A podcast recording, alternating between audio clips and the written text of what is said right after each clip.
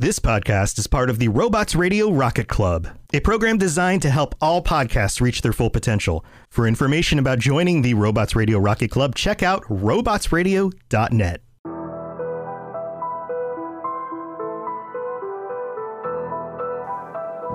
Hello, and welcome to the Assassin's Creed Lorecast. My name is Austin, also known as Teacup. And my name is Shelby, also known as She Cup. Join us as we embark on unraveling all of your favorite mysteries from the Assassin's Creed universe. From assassins to Templars to the mysterious Isu and more, we will seek to uncover it all. So join us and maybe even take a leap of faith. Hello and welcome to the Assassin's Creed Lorecast. My name is Shelby. You might also know me as She Cup. And I am the host for the Assassin's Creed Lorecast. And I'm one half of the duo that makes up the co-hosts for this show. And I'm gonna let my other one introduce himself. Yeah, so I am Austin, also known as Teacup, and I am the other host. I am your lore guide for this podcast. Uh, we've kind of skimmed away from expert because I don't know why, but I'm the lore guide. I just feel like saying you're an expert is arrogant, but I mean, you are a nerd about this game series, so there is that. I did like go on like a five minute like monologue about the lore of this game the other day. So five minutes is the underestimation of the year. Okay. So anyway, are how you doing on your playthroughs? Not well. yeah, I, I I heard you're raging. I was majorly raging this week about Assassin's Creed 2. I'm still on Assassin's Creed 2. It's taking me a long time. It's a long game. I have done four of the assassin tombs, so that's good. I have killed a sh- crap ton of people. I'm mad at guards who attack me for no reason. Um I don't know how far I am in the main quest line. You can tell me that or you can tell them that. You are in like sequence 12 i think. For those of you who have played the game she has the boat is just returning from the island of cyprus oh yeah. in venice. So yeah are you enjoying it at least? I am i am. I like it a lot. Um ezio is an interesting character. I mean it holds up well for its age but you can tell it's it's an older game. Yeah the controls are kind of clunky and I think your favorite play style will be that kind of Assassin's Creed 3 to the like pirate games. Though oh, you yeah? might really like Unity and Syndicate because it's like a bridge between that the style, the classic Assassin's Creed style, and the combat style that we have in the new games. Yeah, I think you're right because I do I do really like the stealth assassination kind of thing, but I also just like bashing people over the head. So I think you're right that the the the mix transition games might be I might like those a lot. So you know what, we'll see. I am excited. I always do this thing where when I get close to ending a game, I get super excited for the next game and don't adequately give the game I'm currently on enough attention. So if you see me doing that, please like harangue me into caring about Assassin's Creed 2 more. Right, right. Um, well, you ready to learn you some stuff? Um, I will be honestly shocked if I learn anything new about World War II, but let's dive in. Well, I don't expect to teach you anything about World War II, just about how the Assassins and Templars handle World War II. Sounds good. Let's do it. Okay, so following the Great Depression, the Second World War breaks out.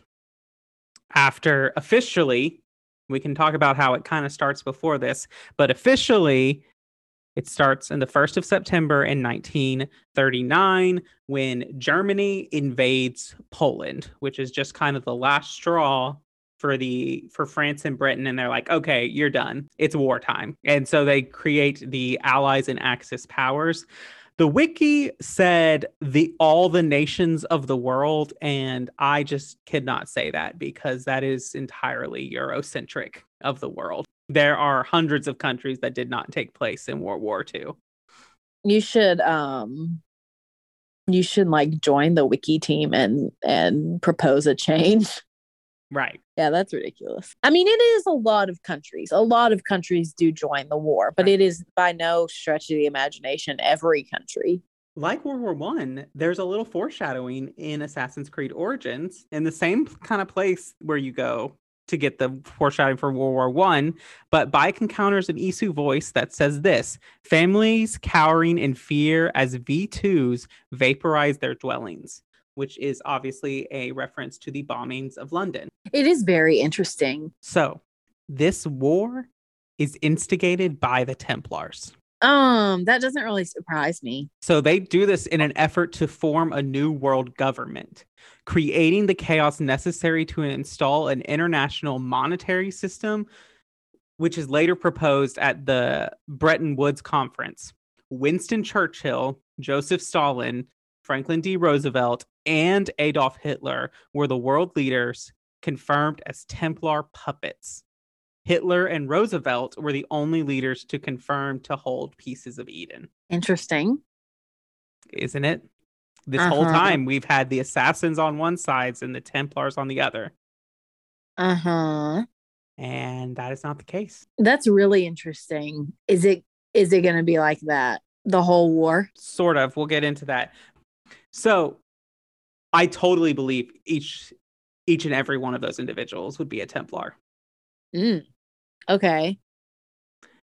mainly because Churchill's probably the one that's the least amount, just Mhm. because Churchill very much had a "I do what I want and no one tells me what to do" attitude. Absolutely. Absolutely. and so I find him I find it difficult for him to be like totally on board with the whole Templar control aspect.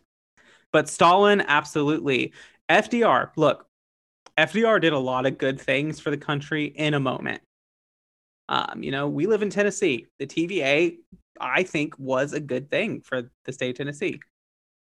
I mean, yeah, I I don't agree though that FDR would be a Templar.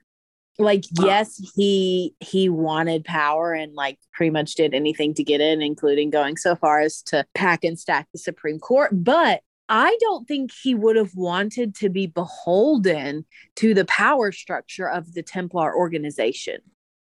Same for Churchill. Hmm.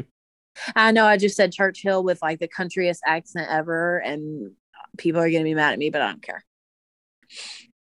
That's interesting. Um, Do you disagree? I just think that FDR would very much be the kind of person who would be okay with world domination kind of aspect as long as he could be someone who is in power. Yeah, I agree with that. I'm just saying that I don't think the Templars would be able to grant that to hmm. him. Right. And then and I think he would see that. and then obviously Hitler like he's all about a new world order about changing the world and putting the right people in power and mm-hmm. control of the world so he basically like is the ideal templar hmm All right. So here's how we're going to break this down. Normally, I just go through con- chronologically and I talk about the Templars and the assassins throughout. There's too much going on on each side for me to do that. Okay. So we're going to talk about the Templars in the war, take our break, and then we're going to talk about the assassins. Can we switch it? No. I hate the Templars. Well, this isn't going to help that. Okay, well, I knew that going into this. right. Um, so during the 1930s, so before the war, Henry Ford ships one of the Templars' apples of Edens to Germany to pass it on to Hitler, who would go on to become the leader of the Nazi, of Nazi Germany. In 1939, Hitler used the apple of apple to ignite the Second World War. I have two thoughts on this. First, I think it's so interesting that all these like titans of industry end up being Templars.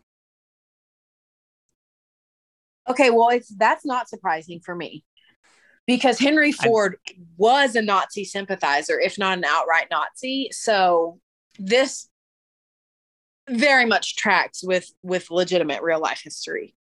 Right. And so I get really frustrated with the idea of Hitler having an apple of Eden which allows you to have like mind control because I think it does kind of like an erasure of how people were willingly like ignorant and compliant and complicit in what he was doing in Nazi Germany. I totally agree. I kind of think this is pretty anti Semitic and offensive, in my opinion, actually, because of that very reason, because it totally erases like the banality of this story. Like it's, it's in the everyday stuff. It's not about this like huge, gigantic apple of Eden, like really important thing that that they used to combine control everybody. No, like they just used a crappy economy and fear-based propaganda to convince everyone that the Jews were responsible for causing all of this which none of that is true but they just used propaganda so i i agree with you i think it's kind of anti-semitic that this is the narrative they're choosing when they could have chosen like really creative stuff too and similar to what i said about the salem witch trials this kind of erases the lesson that we're supposed to learn from this point of history. mm-hmm. And I think that's a little dangerous when you're in this kind of historical fiction, a little bit of revisionist history kind of thing going on. yeah i think it's very dangerous So, alongside Hitler, the war's other most prominent leaders, Roosevelt, Churchill, and Joseph Stalin, were all secretly manipulated by the Templars, if not outright Templars, into creating a worldwide state of chaos and disorder to allow the order to take control. I mean that i think is much more believable than the apple of eden Right. I think that that is very much. I think it's a little far fetched, but like given like the state of our world and like the things that we're learning about governments and all that, it's not super unbelievable that all these people would be conspiring together to like put themselves in pow- in places of power. yeah absolutely So at the we've talked about this before, but at the start of the war, uh, the scientist uh, Jero Kramer, a high-ranking Templar, he went rogue and starts a secret project called the Die Glocke, which we know from our Animus episode is the precursor to the Animus. yes Uh, he u- he uses the nuclear project to disguise his true intentions, and he employs uh, the aid of the Nazis, Apple of Eden, and Nikola Tesla, who they basically stage his death so he can be held captive and work on this project. wow So on the 27th of February, 1943, the assassin Eddie Gorm he infiltrates the Nazi facility uh, where the Die Glocke is located. He eventually confronts Kramer, and the Templar overpowers Gorm and places him inside the precursor to the Animus, intending to him to relive memories to find more pieces of Eden. And this would help Kramer take a leading role in the New World Order. The experiment failed, and Kramer fled during an Allied attack on the facility. By 19 July of 1943, the Templars had reached an alliance with uh, Brolin Posh, another assassin, in order to collaborate on assassinating Hitler. So at this point, Hitler has kind of gone rogue himself, and the Templars are not convinced that he is sane enough, basically, to control. i have a question hmm So um the experiment Kramer was leading and then the allied attack that uh, was led against his facility, right? hmm Was this the attack that Captain America led to get Bucky? You can think that if you want. I do think that. That's my head canon. the one he first leads when and that's how he mm-hmm. becomes the official Captain America. yeah, the first Avenger in the first Avenger movie. Yeah. Yeah. You can think that. You can I have do a, a head is my- canon of crossover. Okay. Captain America, Steve Rogers is a hundred percent an assassin. Oh God, yeah. Yeah. But let's not get on that tangent. We got a lot to get through. Yes. So Kramer is assassinated on the on July 4- 15th at the hands of Gorm and another assassin named Julia Dusk on on Posh's orders. Posh at this point claims the apple of Eden for himself. Okay, so that seems bad. So, another Templar scientist works with Posh aboard the USS Eldridge on Project Rainbow, an attempt to use the Die Glocke and the Apple of Eden to go back in time and kill Hitler before his rise to power. Have we talked about that before?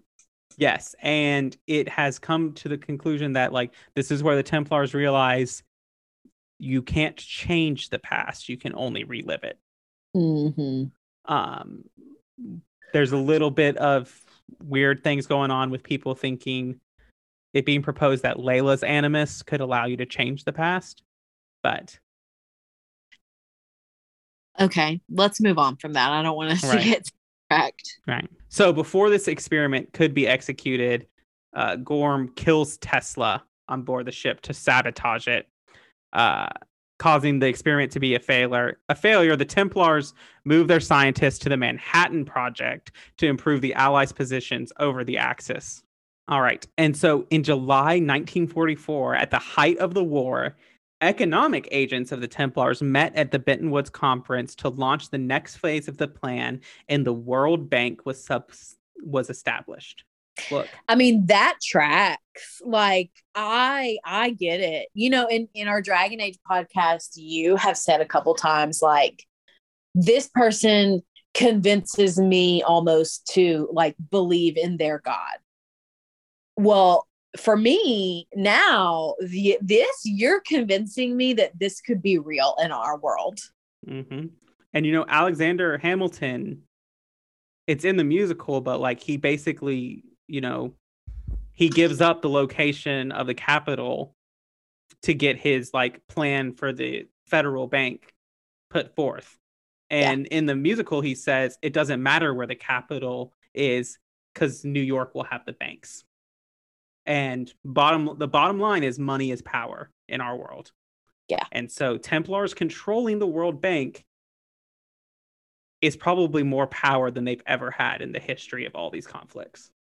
Right. And it basically means they're to uh, link this to your other podcast, they're basically becoming Palpatine with unlimited power. Correct. So they create this and they're manipulating both sides, kind of like Palpatine. Like, Yeah. they allow this and they're allowing the allies to win because they think that that is the way to their new order. So the allies do gain the the upper hand. Uh, the Templars do contr- gain control over Hitler again, and Hitler reacquires the Apple of Eden. So this is in 1945. The Templar Order orders Hitler to kill his body double in his bunker, in the bunker that we actually find Hitler and I believe his wife in. So he had a body double? Apparently, I don't know if that's actually historically accurate or if that's just I have no idea. Assassin's Creed thing. I mean, I would assume that with a leader of his caliber, he might have had some decoys or something like that, but who knows? Well, he's not Padme. Right.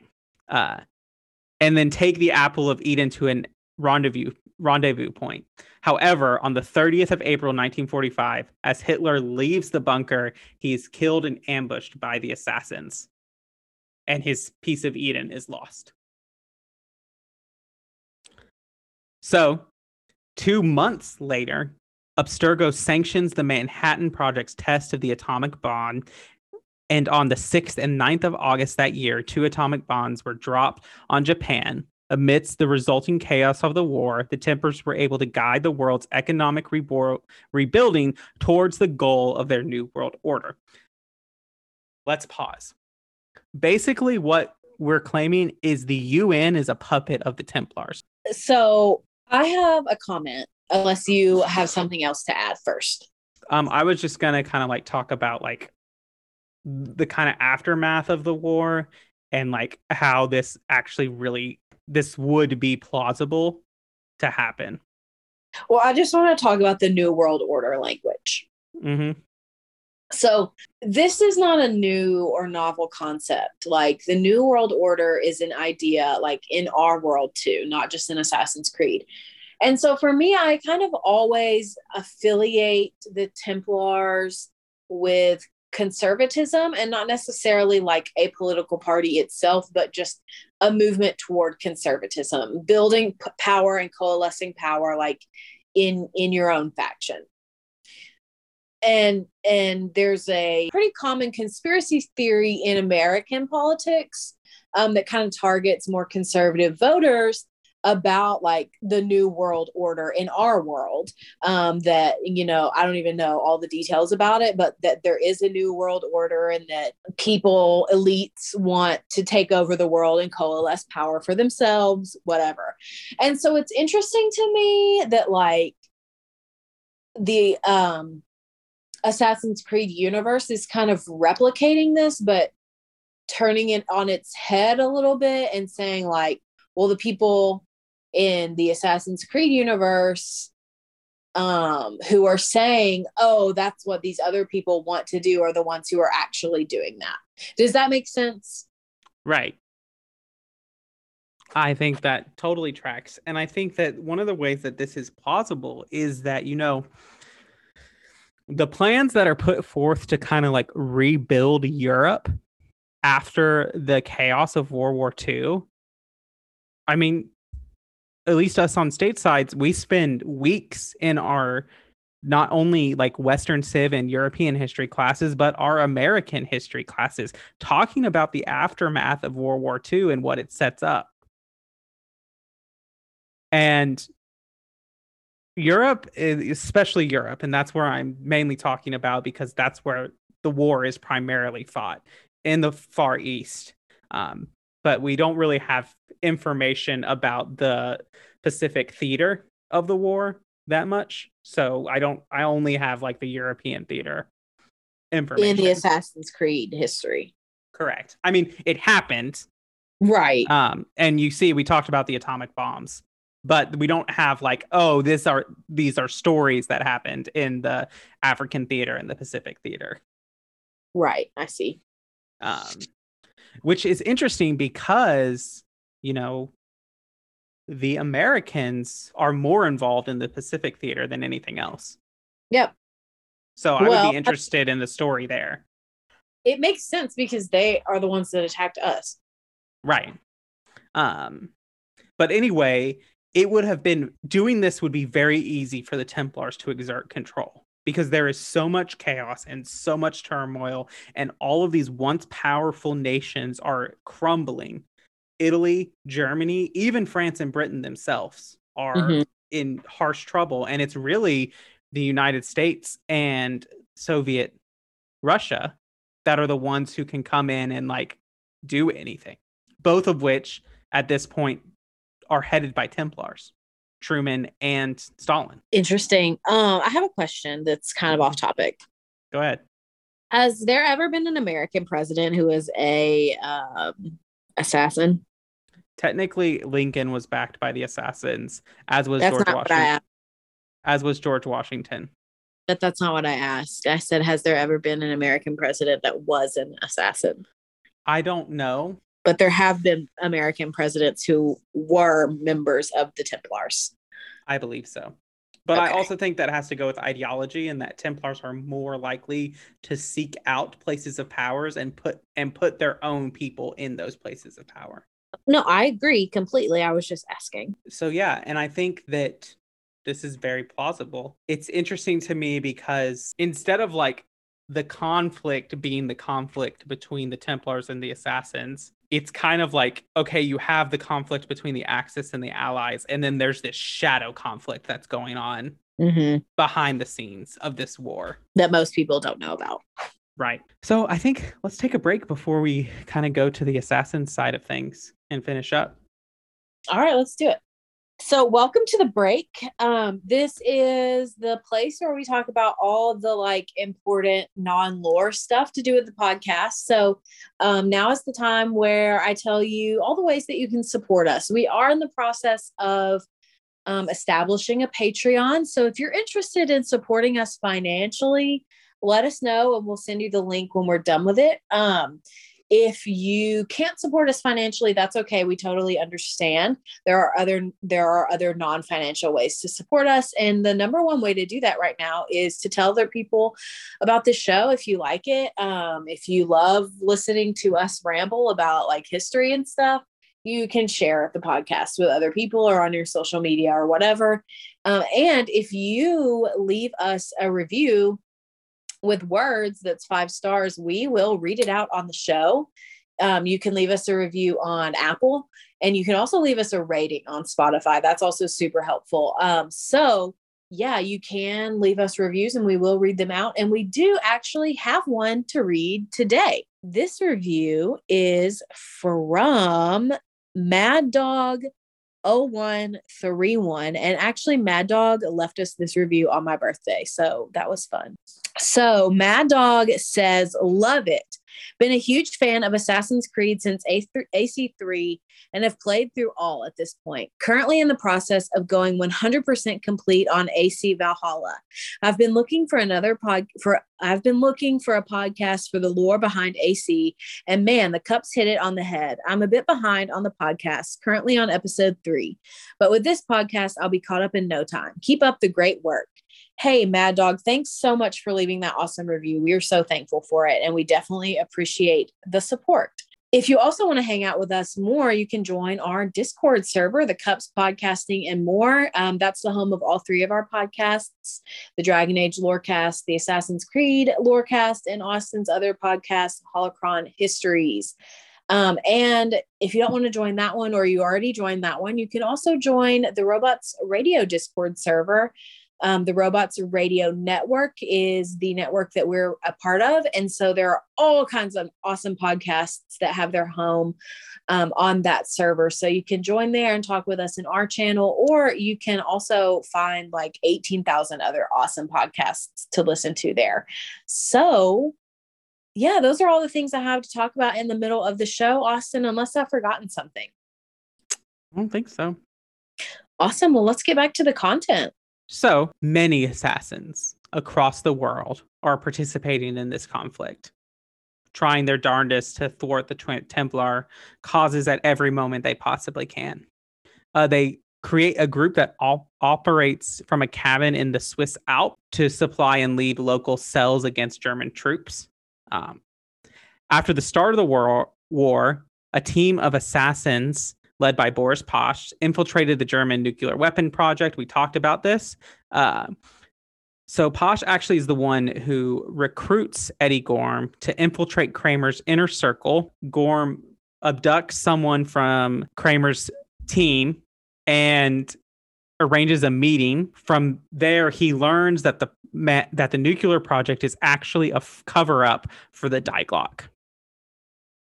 So, with this information, Pash basically trains Gorm as an assassin um, and sends him to infiltrate uh, Kramer's facility in 1943.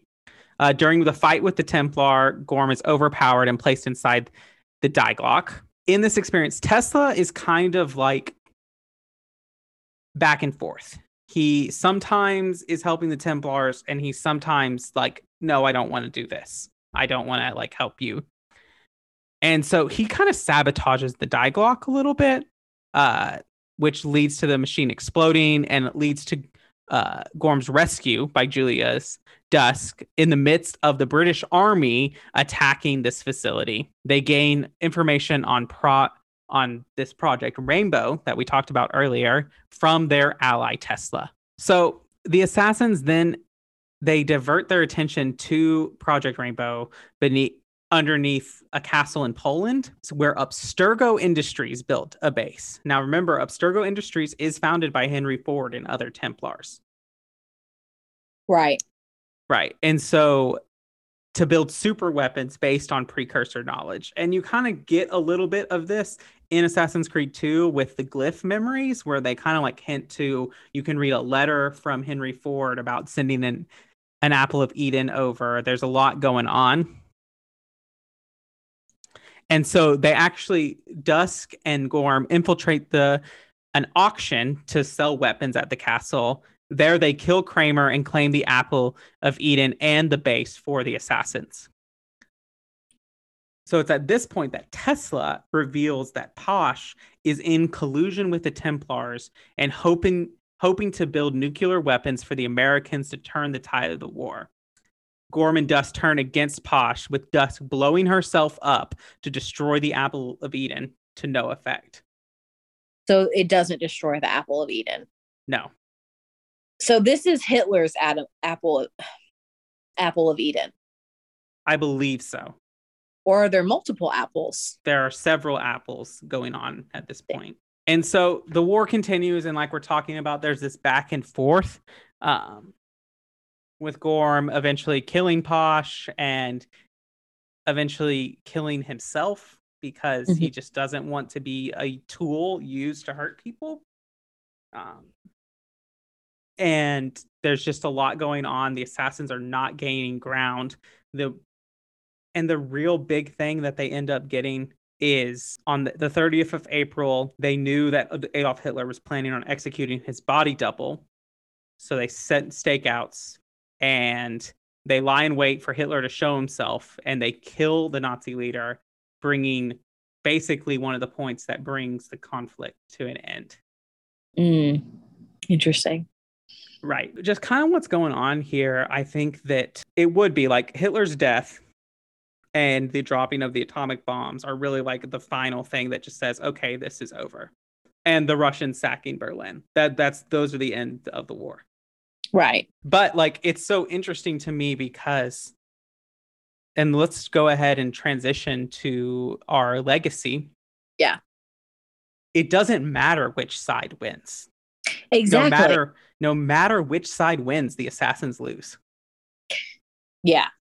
And also, I think the thing that frustrates me about this this kind of retelling of it is that like everything that happens with the Holocaust, the you know 12 million people who died um, in concentration camps, like that's totally inconsequential to the story. And i hate that because that's like 12 million people who died. And and not only that but also and i don't know the numbers but all of the everyday soldiers who are fighting in this war who are sacrificing themselves and dying um, being shot to death on the battlefields right? Like totally inconsequential um, and and i know that it, that's true for most wars um, because that's the horror of war but those are people who went to war or who got drafted or who volunteered to sacrifice themselves as soldiers. Um, and I think that they should be respected and that we should remember them and they should not just be used as cannon fodder. Um, and so it kind of frustrates me that that this story, I feel like it that it disrespects both the people who are fighting and also the people who you know were the targets um, of the oppression of Germany right. at this time. And I think you know we got this. This isn't the first time that the Templars have created a conflict to try to get their way. Um, no, we see that in the French Revolution. We see that in Assassin's Creed One with the Crusades. Right. There are Templars on the sides of the people in the Holy Land, the um, Islamic people, and there are people on the sides of the Roman Crusaders and the British Crusaders, and and yeah. it's it's a point of the assassins trying to stop that. Um, and I think that like it really sets up like the world that we walk into when we first open up Assassin's Creed One. Uh, which is like, oh, these Templars are in control of everything. Yeah. And they get there because of World War II. The modern day world, you mean? Yeah. Yeah. I was like, that timeline doesn't add up. But yes, yeah, right. totally agree. Um, and it's like it puts up Abstergo on top and they set up this world bank they set up the un as a puppet of the templars like all of these agencies that we think in our world we like to think our agents of good and helpfulness are actually backed by these people who want to control us and oppress us. Yeah. So um that is accurate in the Assassin's Creed universe going into the modern day that the UN is backed by the Templars. I believe so. Um that we well at least we haven't had anything to contradict that. Not not from the games at least. Right. Okay. Um, and so this also sets the assassins to be forced underground. But the last thing before our last, I have two more points, but this point is I think the assassins are where they're meant to be finally when they're underground. when they're underground, Yeah. when they're fighting against and in this place where they're at the bottom and they have to fight because no one else is. I think mm. the failure of the French Revolution is those assassins grew comfortable in their truce and they allowed the Templars to manipulate them. It was the same thing that happened in the French and Indian War with Achilles' Brotherhood. They got comfortable and allowed the Templars to rise to power. yeah, I agree with that. And it's the points, all the best points of the Assassin's Creed, where you have assassins who are truly being assassins and fighting for something amazing and trying to really embody the creed. They are fighting as underdogs. They are fighting because they either come from the lowly or they have a deep compassion for the everyday person. I Mm, go back to the Ezio, the people are the heart of the Assassin's Creed. Yeah. Um, and I think that this sets them up to really do the work that they're going to, which goes back to Aya and Bayek of saying, we're going to fight and do this because no one else is going to. Because no one else will. hmm Yeah. Yeah. and I con- think sorry, I was going to say and I think that that's a powerful place to be. Um because it it inspires loyalty from the everyday person and so they can grow secretly in secret um and have the loyalty of like the everyday person who as we know from history makes up 99% of the population more than um, the 1% of the most powerful most wealthy kind of people at the top Right. And I think that, yes, the Great Purge is terrible. That happens in the 90s. The Great Purge is terrible. And of the it's a big, yeah, and it's a big hit to the assassins. But the survivors and where they need to be, often in times of chaos, you find out what's truly important to a person and how committed you are to something. And I think that going forth, they realize that, okay, Templars are in power. And it's not this thing of like, okay, Templars are in power in England and we have a stronghold in France. It's the Templars are in control of everything. Of everything. Now we're now we're here where the assassins are working underground and I think doing more work in line with what their founders intended their organization to be. I know I haven't played all the games yet, but I I agree with your opinion completely. Hmm. And then my last thing is how believable do you think this is from a historical there I know we talked about like our issues with like the things that they're overlooking. I think that the desire of the world leaders to have this kind of unlimited power, I think that's very believable. What I don't think is believable is especially for for FDR and Churchill, I just don't think it's believable for either of them to agree to be a Templar puppet. Hmm. And I know I said that earlier. I just absolutely do not think that either of those men, strong men, strong leaders, would ever be willing to give up an inch of the power that they've claimed for themselves. Right. And I think, especially from a Churchill, Churchill was the one who was speaking about stopping Hitler long before any of the Allies even looked his direction. And so I just think that Churchill, while he could be, you know, a jerk and rude and off putting and probably arrogant, from what I've read about him, from what I know about him, I would say that at his core, he's a good person who wants to see good in the world, not his own advancement.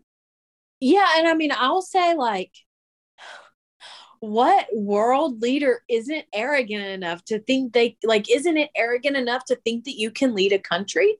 Yeah, I mean there there has to be some level of arrogance, some level of ego when you're in a leader any leadership position because you can't make decisions second guessing their Mhm. decisions, especially when you're leading a country when people are dependent on you making those decisions. Yeah.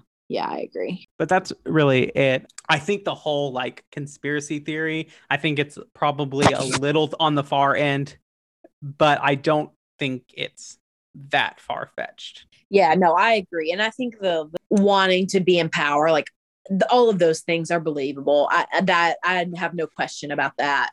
It's just mostly my biggest issue is that I don't think some of those men would be okay with being puppet leaders. No. Right. And you know, like to FDR's point, this is a man who hid his disease from the country because he didn't want to appear weak at all. That is not a man who is okay with being someone else's puppet. I know. That's what I'm saying. And you were the one that doubted me when I first said that. Well, I just knew that my biggest thing is his whole thing with stacking the courts and like trying to manipulate the system of government. yeah, Um, and No, he very much was a president who was like, okay, if Congress isn't going to do this, I'm going to do this. yeah. I don't think that that's, I think that's a point in my favor though. I guess that's probably true. But anyway, that's all I got.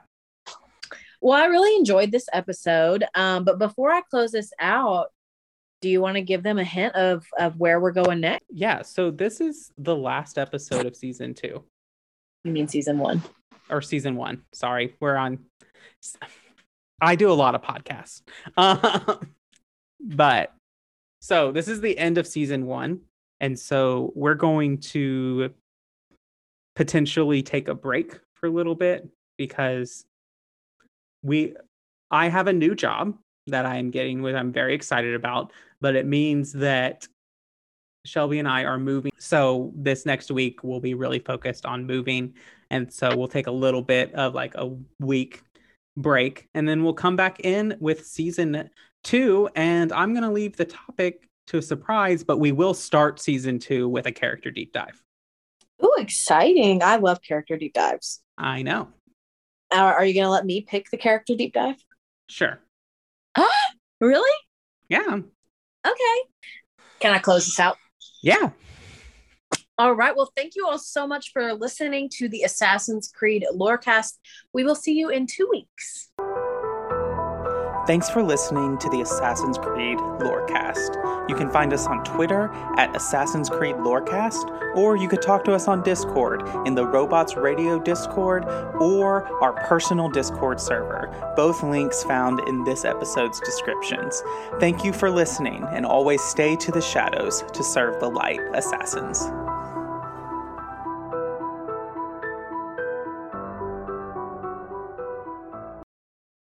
How well do you know your video game lovers? Have you ever wondered how your video game bays stack up against all the other delectable digital dates? I'm Genesis, the girl whose motto in life is love, laugh, tequila. And on Two Girls, One Ship, we analyze, rate, and review all that the world of video game romances has to offer. And I'm Vervada, the hopeless romantic cat lady and lifelong gamer. But you should know that our podcast centers on character and romance analysis and doesn't shy away from exploring the fun of physical connection. Or from the deep emotional connections built between two characters using specific in game dialogue and the overall narrative journey. So join the two girls, one ship shipsters, and remember Beauty is in the eye of the controller.